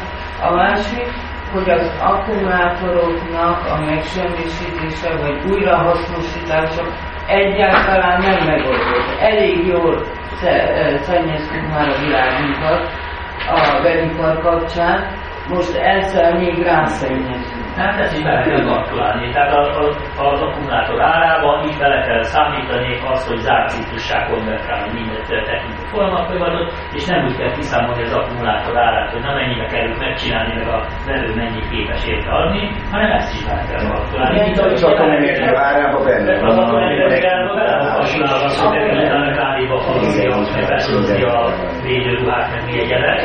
Így is bele kell kalkulálni. Úgyhogy ilyen meglepő lett, hogy ez, ez az akkumulátoros tárolás egyszer csak úgy hirtelen azt mondaná, hogy hű, most már nem is kell tovább ilyen szivattyúság nem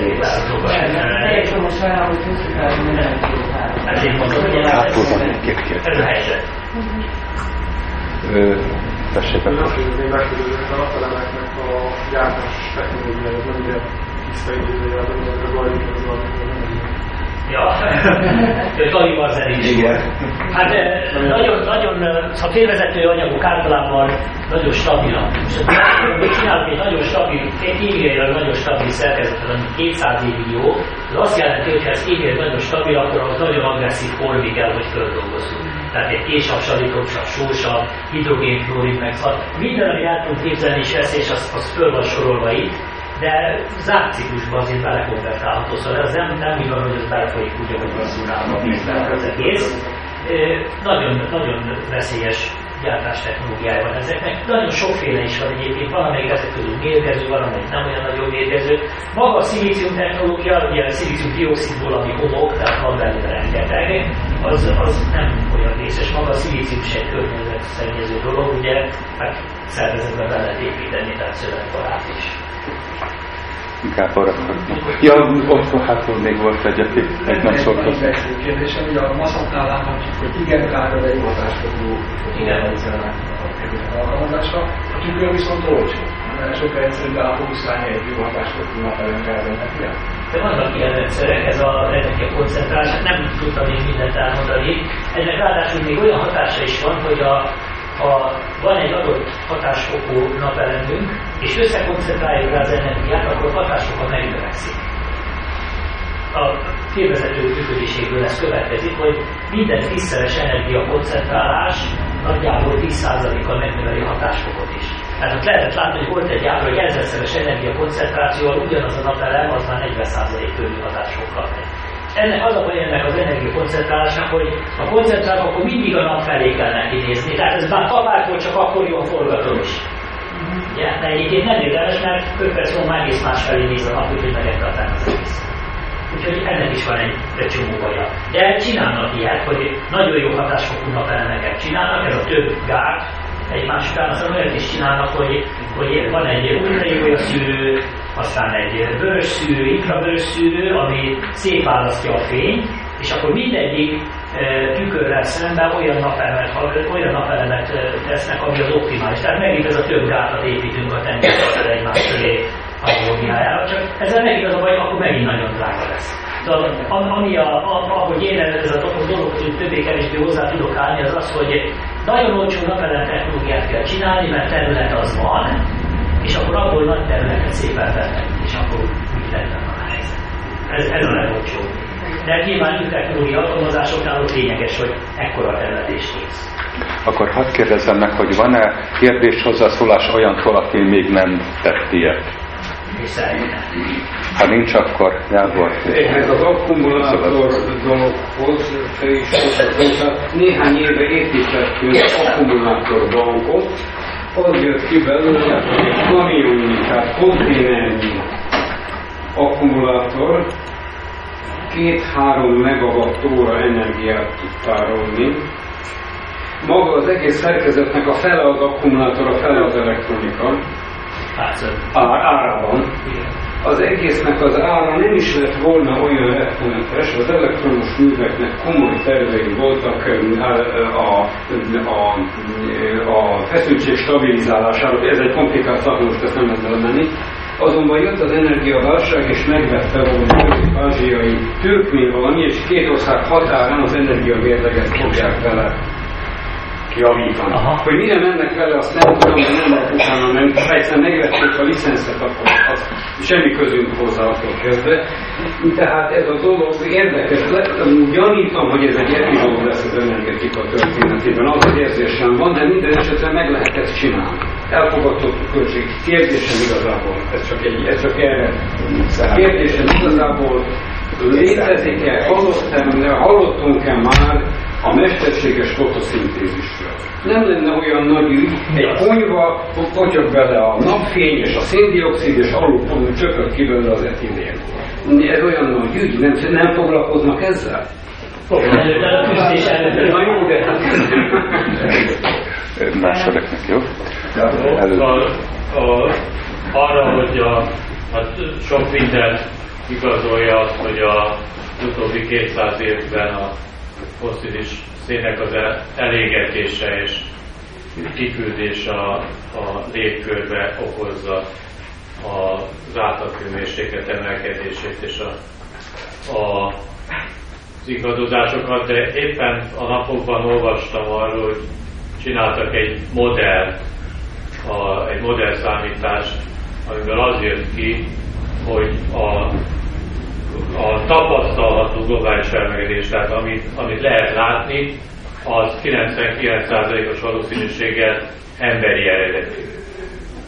Tehát, hogy, hogy tehát ez egy egészen más irány, mint amivel eddig beszéltünk, ez egy tudományos cikk megjelent valahol, cikket nem olvastam, csak kiadást olvastam róla, de ez jött ki egy, egy ilyen valószínűségi modellből, hogy 1% a valószínűség, hogy a természet maga produkálja ezt a tapasztalható felmelegedést, és 99% az, hogy az ember. Hogy mivel azt nem Hát azt tudjuk, hogy mivel persze, de ez, ez a modell ezzel nem foglalkozik. Ez, ez az egyik oldal a dolognak, de megint akkor hogy legyen még egy pici megjegyzésem, hogy azért viszont arra vannak antarktiszi jégtakaróban végzett fúrások, eléggé jól lemodellezik, hogy milyen éghajlati változások történtek. Tíz évnél kisebb üzekkel, inkább potatlanságokkal, és abból azt, azt tűnik ki, hogy ilyen méretű és ilyen sebességű éghajlatváltozásokat már egy élt a földi De ez egy másik kérdés, mint hogy honnan ered. Igen. Laci, akkor parancsolj. Szóval, hogy mennyire beleszól ebbe az egészben, beszélgettünk még a politika is. Egy évvel ezelőtt olvashatok az újság, hogy Franciaország azt akarta csinálni, hogy az oda terve, hogy Afrikában nagy sivatagos területen ilyen napelemeket rak, és majd, majd onnan szállít Franciaországba és aztán egy hónap után lekerült napra, kiderült, hogy a elektromos öldéknek a védelme, a biztonsága, a terrorizmusa, minden olyan marad világban lehet volna az egész. Tehát a magyarok kérnének a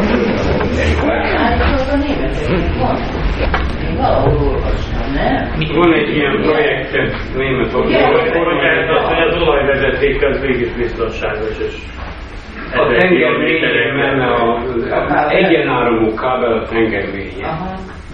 De hogy aztán van-e vagy nincs, ezt nem tudom. De én is csak idáig olvastam, hogy a németek valamit ott mesterkednek. Van egy német vízi projekt, érdekeltségű projekt. Érdekes, hogy egyenáron. Hát az kicsi a veszteség. Igen. A teljesítménye. No, ha kifogytunk, akkor megköszönöm még egyszer Jánosnak, hogy előadta. Most ezt is Legközelebb Meleg Sándor dietetikus fog előadni a paleo étkezésről.